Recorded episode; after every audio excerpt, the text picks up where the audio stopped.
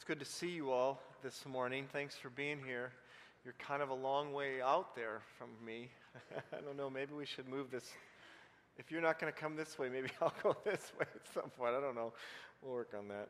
But anyway, I'm glad to see you and um, glad to see all of you here. If you're a guest with us this morning, we're especially glad that you're here and, and we really um, desire that you experience the Lord's goodness um, through the praise and worship, through His Spirit, but also through God's people here at First Baptist North. So, welcome, welcome. We're really, really glad that you're here.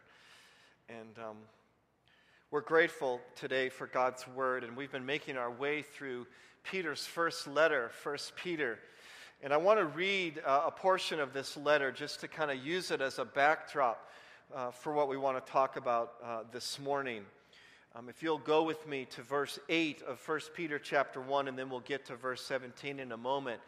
Uh, you love him even though you have never seen him. There, Peter's talking about Jesus Christ there. Though you not, do not see him now, you trust him, and you rejoice with a glorious, inexpressible joy. the, the reward for trusting him will be the salvation of your souls. This salvation was something even the prophets wanted to know more about when they prophesied about this gracious salvation prepared for you. And they wondered what time or situation the Spirit of Christ within them was talking about when he told them in advance about Christ's suffering and his great glory afterward. They were told that their messages were not for themselves, but for you. And now this good news has been announced to you by those who preached in the power of the Holy Spirit, sent from heaven. And it is also wonderful that even the angels are eagerly watching these things happen. So think clearly, think straight. And this is Peter saying, keep your head on straight as a result of all this, and exercise some self control. Look forward to the grace of salvation that will come to you when Jesus Christ is revealed to the world. So you must live as God's obedient children. Don't slip back into your old ways of living just to satisfy your own desires. You didn't know any better then, but now you must be holy in everything you do, just as God who chose you is holy. For the scriptures say, You must be holy because I am holy. Now here's our passage. And remember that the Heavenly Father to whom you pray has no favorites. He will judge or reward you according to what you do. You must live in reverent fear of him during your time as foreigners in the land, for you know that God paid a ransom to save you from the empty life you inherited from your ancestors. And the ransom he paid was not mere gold or silver, it was the precious blood of Christ, the sinless, spotless Lamb of God. God chose him as your ransom long before the world began, but he has now revealed him to you in these last days. Today, I want to talk to you about a couple of simple things. The first thing is prayer. And the second is reverence. Prayer is talking to God. Reverence is not provoking Him.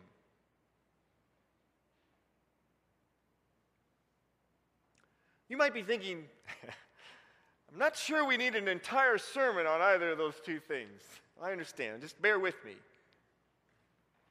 Peter is suggesting to these believers and to all of us that prayer and reverence are kindred spirits. They share a common reality. And that common reality is an impartial, gracious, heavenly God, Father. Someone to whom I pray, and entrust my deepest and sometimes, frankly, shallowest of concerns. And the reason I simply don't live any way I please, that's reverence. And so you see, both prayer and reverence assume that God is there, and at least He's good enough to approach and to entreat, and also that He is formidable and unpredictable enough not to take Him for granted. And those are the two things I want us to talk about today prayer and reverence. Now, take your scenario, whatever it might be good or bad, challenging or joyful, whatever happens to be your experience today, whatever might be foremost on your mind or your heart.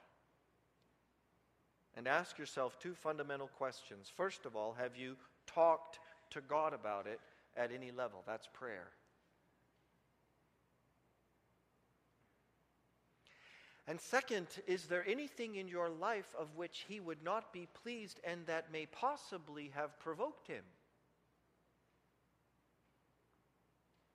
You see, most of our lives can be measured for the most part, most of our Christian lives, I should say, can be measured for the most part by these two simple strands. How is my prayer life? How is yours? And to what degree am I afraid of God?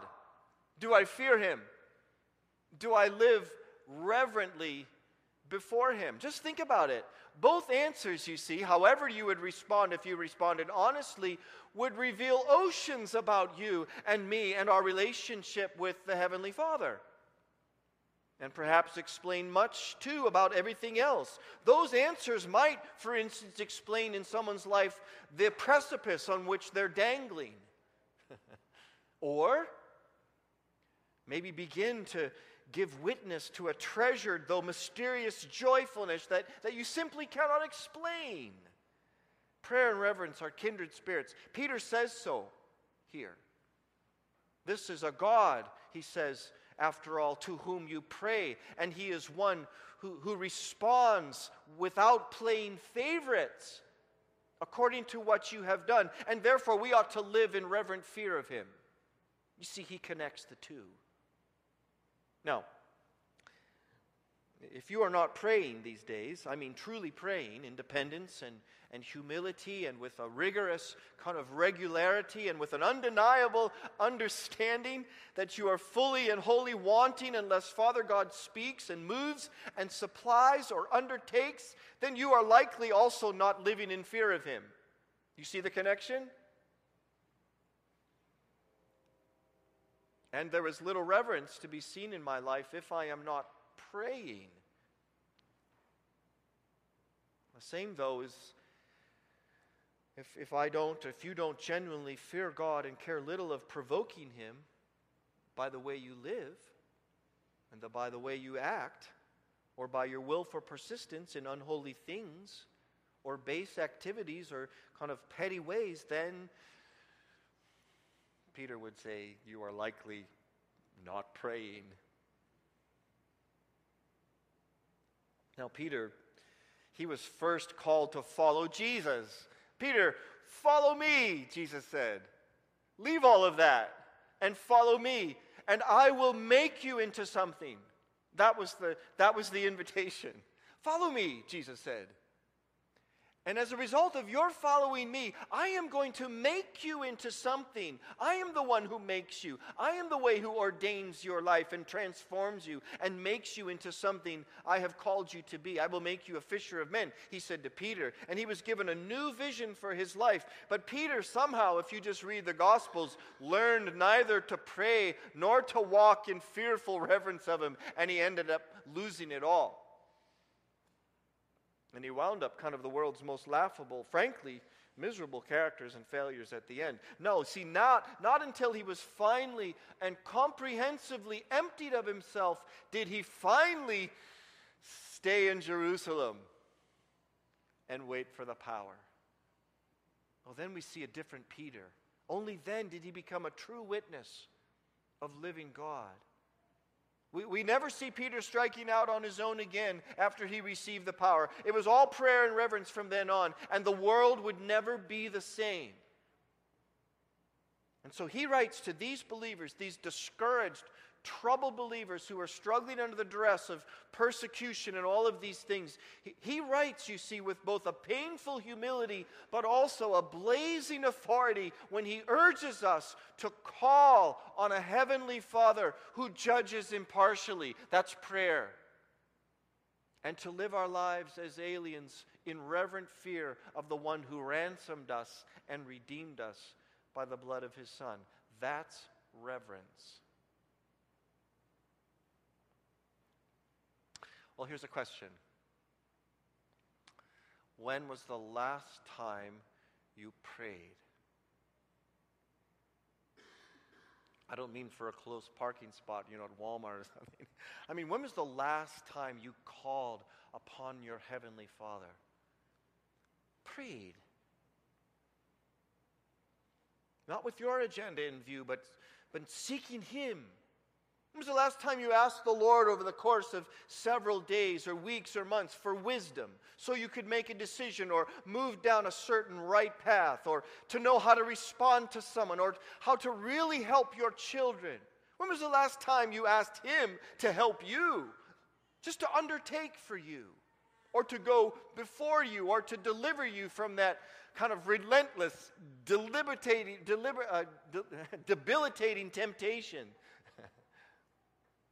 Was the last time I just helped him to ask him to help me talk? just to ask, ask God to give you the courage to speak. When was the last time you prayed? Does your mate, do your children watch you and experience your prayer life? The essence of prayer, the essence of faith, Peter says, is prayer. Because of faith, I pray. I call upon God the Father I pray because I believe Father God is there and that He is impartial, faithful, merciful, and good. This is really quite foundational and even sublime. Christian, believer, when have you prayed?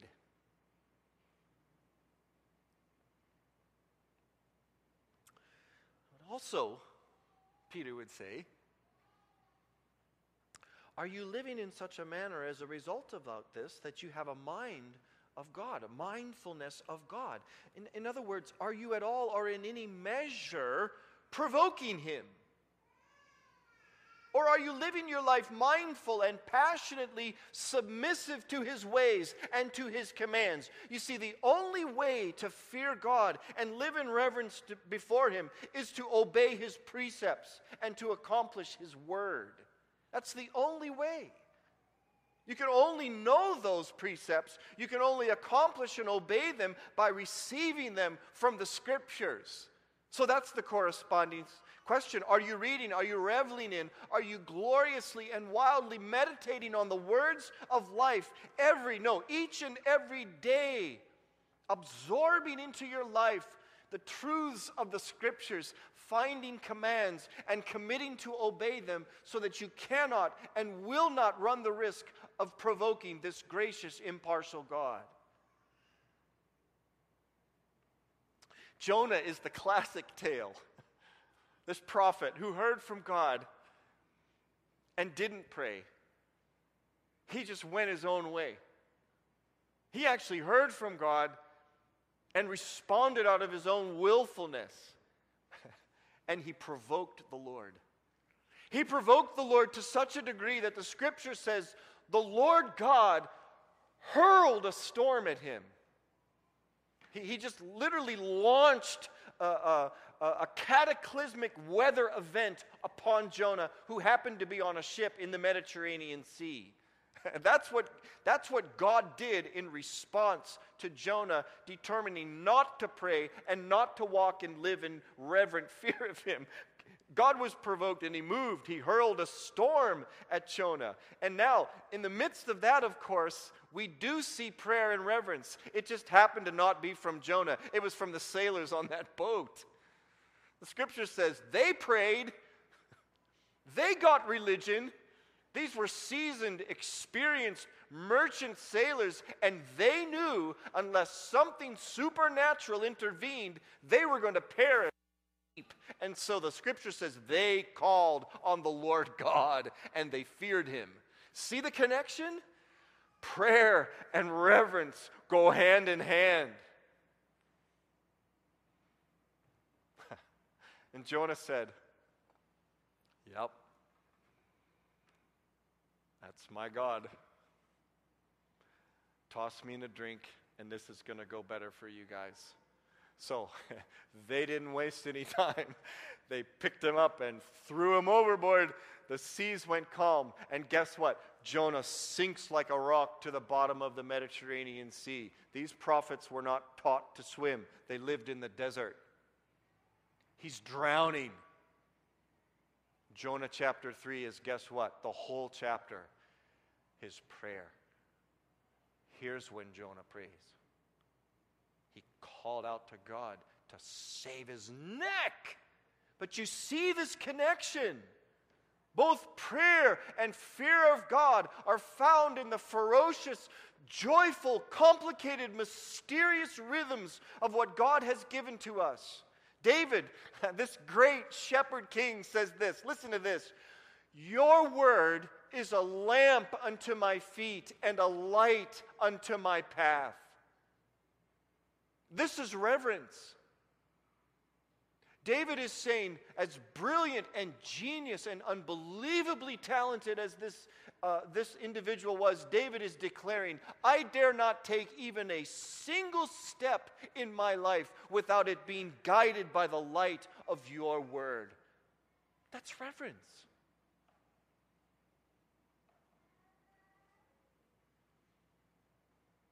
You are not guiding, informing, and forming each step of your day, each response, each priority, each passion, each affection by the Word of God, you risk wandering directionless and perhaps in darkness, and even, even perchance, provoking this impartial, gracious, holy God.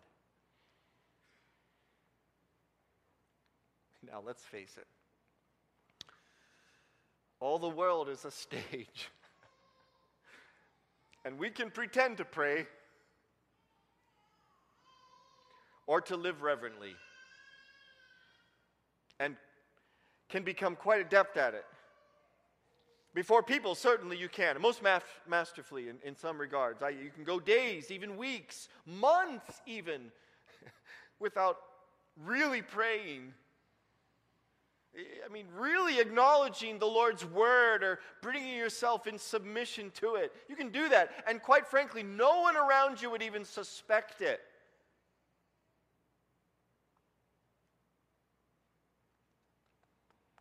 But they are not the audience, says Peter. Because you, you are to pray to a God, a Father, who is impartial and does not play favorites and judges all people according to what you have done.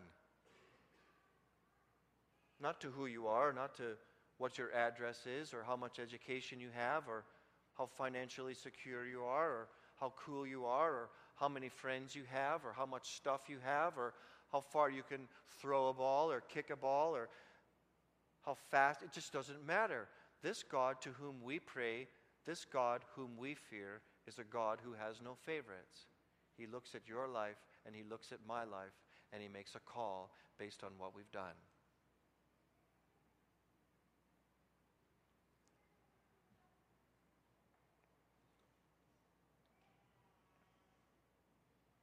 And this is the one who matters most because of what it cost him. And Peter says, you know that God paid a ransom to save you from the empty life you inherited from your ancestors. And the ransom he paid was not mere gold or silver. He didn't buy you with money, he bought you with blood. The precious blood of Christ, the sinless, spotless Lamb of God and God chose him as your ransom long before the world began, but he has now revealed him to you in these last days. The Apostle Paul says the same thing. He says, Your body, your body does not belong to you. you have been bought with a price. Therefore, glorify God in your body. That's reverence. Are you glorifying God in your body? Are you praying about the kind of relationships that you're in and that you're forging and that you're investing in? Do you bring those ever before the Lord? Are you honoring and walking in fear and reverence before Him with your own physical body? Or are you pretty much doing whatever you please with it? You see.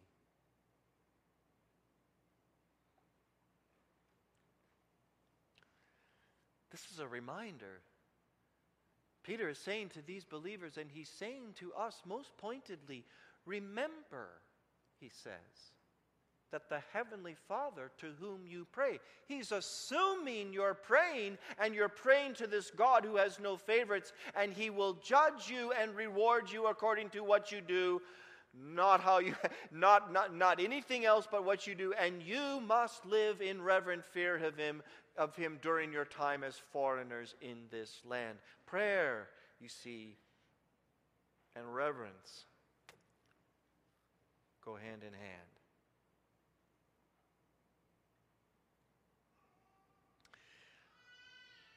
Yesterday um, was a fairly routine day until the phone rang for me and Jenny Wilson was on the other line. And she said, Pastor, uh, Maxine Shirley, uh, who is a longtime uh, member of this congregation, she said, Maxine Shirley is back in the hospital and she's very ill. She's in ICU and the family wanted you to know. She said, I'm going to be going up there. And, and Jenny was very faithful as Maxine has um, kind of diminished uh, physically over the last um, several months to just, just be there by her side. And so I said, Listen, Jenny, I can't get there right now, but I will get there certainly uh, by day's end. And so Jenny did go, I know, and spent some time with Maxine up there at Union Hospital. And so shortly after the noon hour, I, uh, or a little later, uh, uh, early afternoon, I, I made my way up to Union Hospital and got up to the second floor of the ICU. And I came around the corner in that, in that room, and, and there was sweet Maxine just laying in that hospital bed in ICU. And, and she was all alone. And the monitors were, were doing their job and, and just kind of humming and beating methodically, just beep, beep. And she was breathing. She was struggling so to just take every breath. And she was just kind of lying there with, with her eyes open. And um, she wasn't really acknowledging me, but I, I, I think uh, she could, she could uh, hear my voice. And so I just kind of took her hand and I leaned down as close to her as possible just to kind of get near her ear. So I, I was hoping and, and, and, and believing that she could hear me. And I just, I spoke aloud to her Psalm 23 The Lord is my shepherd, I, I shall not want. He, he, he makes me to lie down in green pastures, and He leads me beside quiet waters. He restores my soul. He leads me in paths of righteousness for His name's sake. And even though I walk through the valley of the shadow of death, I will fear no evil for thou art with me, thy rod and thy staff, they comfort me. And I, I went through the whole psalm. And then I, I kind of leaned down. I said, Maxine, did you remember that psalm? You remember that psalm? And she didn't really respond. And, and then I, I said, John 14, let not your hearts be troubled, but believe in God. Believe also in me. For in my Father's house are many dwelling places. If it were not so, I would have told you. For I go there to prepare a place for you, so that where I am, there you may be also. And I, I just spoke that into her ears. Then I said, Maxine, do you remember that bird? Remember that passage in the New Testament? Remember that? And she didn't really respond. I think I spoke another psalm, Psalm 46. I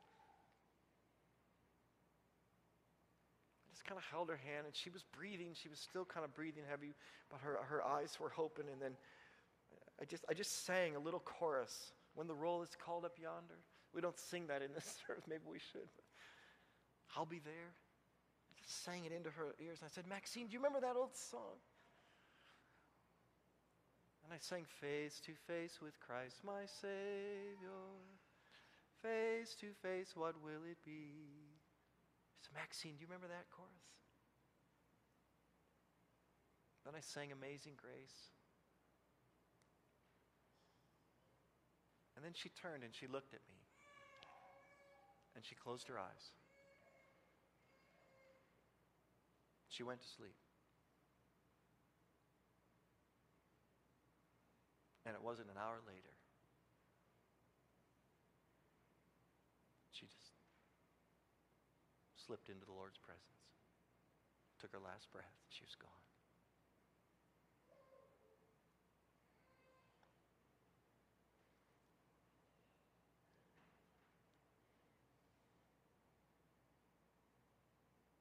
This, this woman, who most of you probably didn't even know, who lived all her days, not famous, not perfect, not prominent,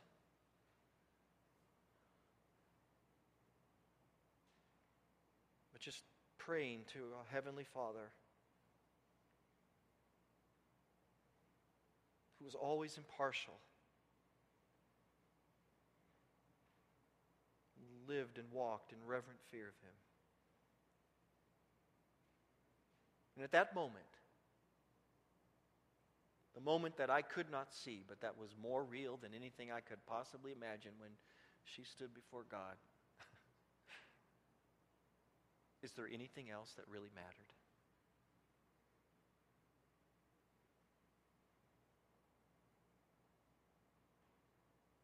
I still had a full day ahead of me, I drove from the hospital. I was kind of heading north to the church on Lafayette, and I just, I just pulled my car over to the side of the road. And, and I just, I just talked to the Lord.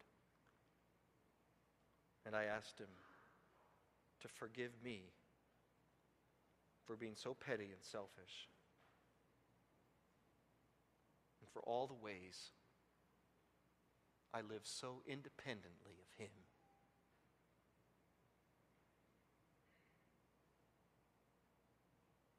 And then I asked Him to make me more like Maxine.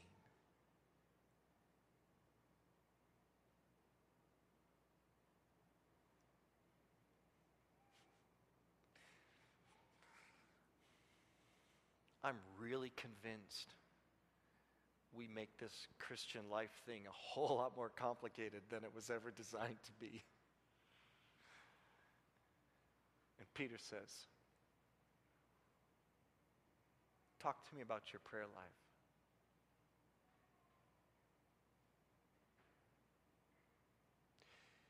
And correspondingly, talk to me about how you're living. Because I think both are going to tell us really where your heart is.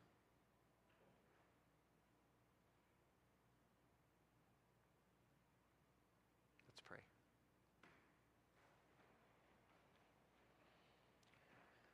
God, thank you for Maxine Shirley. Thank you for her life, obscure, unknown perhaps quiet, simple, profoundly honoring to you. Lord, teach us to pray. Compel us to live and to walk humbly and reverently before you put your gracious finger on anything in my life, in our lives, Lord, that is dishonoring to you. And then remove it. And cause us to stand before you humble and pure and holy and good before you. We ask it through Christ our Lord and for his sake. Amen. Let's stand and sing together.